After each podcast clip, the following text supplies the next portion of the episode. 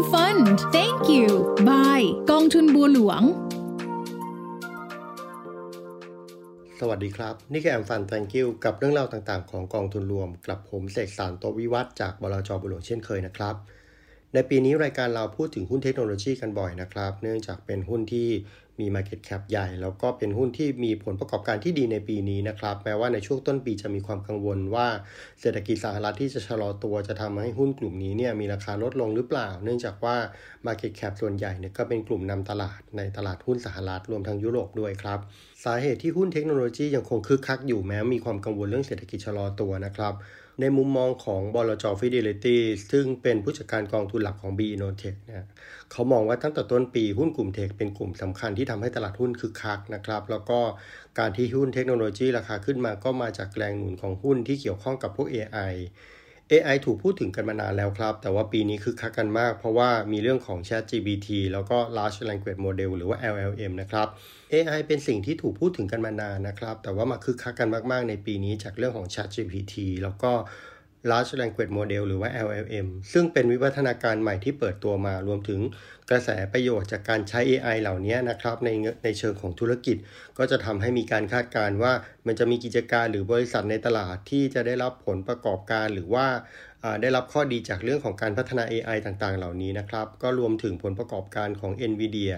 แล้วก็ธุรกิจที่เกี่ยวข้อง ซึ่งเป็นบริษัทที่อยู่ในกลุ่มนำแล้วก็เป็นเจ้าตลาดในเรื่องนี้นะครับ ผู้จัดการกองทุนของหุ้นเทคเนี่ยมองหุ้นเทคหลังจากนี้ว่า แนวทางการบริหารของ Fidelity เนี่ยนะครับเขาเสาะหาอุตสาหกรรมที่เป็นโอกาส แล้วก็ราคาสมเหตุสมผล คือมองในเรื่องของการเติบโตในอนาคต มากกว่าในเรื่องของธุรกิจ หรือว่าผลประกอบการในปัจจุบันนะครับ เขามองว่าการเปลี่ยนแปลงตรงนี้เกิดขึ้นเร็วต้องดู แล้วก็ต้องเลือกสิ่งที่จะเกิดขึ้น แล้วก็ได้ประโยชน์ในอนาคต นี่เป็นข้อดีอย่างหนึ่งนะครับ ในมุมมองแล้วก็สไตล์การบริหารของ Fidelity เนี่ยทำให้ความผันผวนของราคา NAV ของกองทุนหลักของ b i n o t e c h ต่ำ เพราะฉะนั้นเนี่ยมันส่งผลให้ b i n o t e c h เมื่อเทียบกับดัชนีการเปรียบเทียบในหุ้นกลุ่มเทคอย่าง MACI Information Technology สกุล US ที่ปรับเป็นบาทแล้วนะครับ เราจะพบว่า B Innotech เนี่ยมีความผันผวนที่ค่อนข้างต่ำแล้วก็เป็นที่ถูกใจของนักลงทุนในช่วงที่ตลาดมีความผันผวนสูงนะครับสิ่งที่ Fidelity มองตอนนี้เนี่ยเขาก็ไม่ได้มองแตกต่างจากตลาดหรอก เขาแบ่งธุรกิจออกเป็น 2 กลุ่มก็คือมี AI Winners แล้วก็ AI Loser แน่นอนว่า NVIDIA แล้วก็ Microsoft เนี่ยอยู่ในฝั่ง Winners นะครับ แล้วก็กำลังจะได้ประโยชน์จากการเพิ่มของตัว AI Investment Cycle ไม่ว่าจะเป็นเรื่องของ GPU หรือว่า Infinite Band แล้วก็หลายบริษัทที่ได้ประโยชน์เพิ่มขึ้น ถ้าสามารถผลักดัน AI ได้ก็จะเป็นกุญแจสำคัญที่จะนำเเรื่องต่างๆ เหล่านี้มาใช้ในเชิงธุรกิจได้นะครับ NVIDIA เนี่ยน่าจะแสดงผลประกอบการที่ดีต่อไปได้อีก 1-2 ไตรมาส แล้วก็เป็นไปได้ว่าเมื่อตลาดนำมูลค่าการเติบโตของ AI มาคำนวณแล้ว ก็จะทำให้ NVIDIA เนี่ยมีผลประกอบการนำหน้าหลายบริษัท อย่างเช่น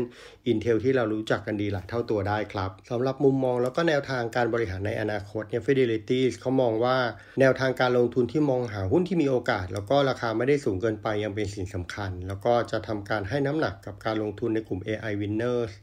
อย่างเช่นพวก Marvel Nvidia หรือว่า Broadcom นะครับ โดยการให้น้ำหนักเนี่ยเขาจะให้น้ำหนักอย่างที่เรียกว่าเขาใช้คำว่าพอเหมาะตามสถานการณ์นะครับ แล้วก็หลังจากนั้นเนี่ยก็จะมาให้ความสำคัญกับหุ้นกลุ่มที่จะได้ประโยชน์ในแนวทางถัดไป แล้วก็เป็นหุ้นกลุ่มที่ปัจจุบันเนี่ยอาจจะยังไม่ถูกสปอตไลท์แต่ว่าหุ้นเหล่านี้มีตำแหน่งในทางธุรกิจ มีตำแหน่งในการตลาดที่แข็งแกร่งนะครับ แม้ว่าจะยังไม่ได้ประโยชน์จาก AI ตรงนี้โดยตรง แต่ว่าในอนาคตเนี่ยจะเป็นบริษัทที่มีผลประกอบการดี แล้วก็ได้ประโยชน์จาก AI มากขึ้น ตัวอย่างหนึ่งที่ Fidelity มองนะครับ ก็คือ AI จะทำงานได้ดีก็ต่อมีก็ต่อเมื่อมีโครงสร้างพื้นฐานของการประมวลผลที่ดี มีประสิทธิภาพนะครับทำให้ผู้ผลิตฮาร์ดแวร์แล้วก็ซอฟต์แวร์ ก็จะมีความสำคัญในระดับที่ตลาดจะคิดถึงตามมา ตรงนี้เขาก็จะเลือกแล้วก็วิเคราะห์บริษัทที่น่าสนใจ แล้วก็มีโอกาส แล้วก็ลงทุนเพื่อรอคอยโอกาสก่อนที่ผู้จัดการกองทุนหรือว่าตลาดส่วนใหญ่จะมองนะครับ ทุกอย่างในการลงทุนของเขาเนี่ยจะมีการลงทุนแล้วก็มุมมองแบบเฉพาะเจาะจงมากขึ้น อย่างเช่นยกตัวอย่างนะครับ อย่างเช่นธุรกิจจัดการระบบหรือพวก Data Center ต่างๆเนี่ยแม้ว่าเป็นสิ่งสำคัญนะครับ แล้วก็เกี่ยวข้องกับเรื่องของ AI โดยตรง แต่ก็ไม่ใช่ว่าทุกบริษัทที่เกี่ยวข้องกับ Data Center เนี่ยจะเป็นหุ้นที่น่าลงทุนทั้งหมด เขาจะเลือกแบบเฉพาะเจาะจงไปเลยว่าธุรกิจ Data Center ของบริษัทของบริษัทไหนที่สนับสนุนธุรกิจที่สัมพันธ์กับ AI มากกว่าธุรกิจที่ไม่ให้ความสัมพันธ์กับ AI ไม่เว้นแม้แต่ Intel บริษัทเทคที่นักลงทุนให้ความสำคัญเนี่ยเขายังต้องมาดูเลยครับว่า Intel เนี่ยประกาศแผนธุรกิจเพิ่มรายได้ในปีหน้าเป็นอย่างไร กัส หรือว่าแนวทางที่บริษัทจะเดินไปนำบัตเจตไปลงทุนเพื่อขยายกิจการเนี่ยมาสอดคล้องกับแนวทางการเติบโตในอนาคตที่ทางผู้จัดการกองทุนหลักของ Fidelity เนี่ยเขามองหรือเปล่านะครับ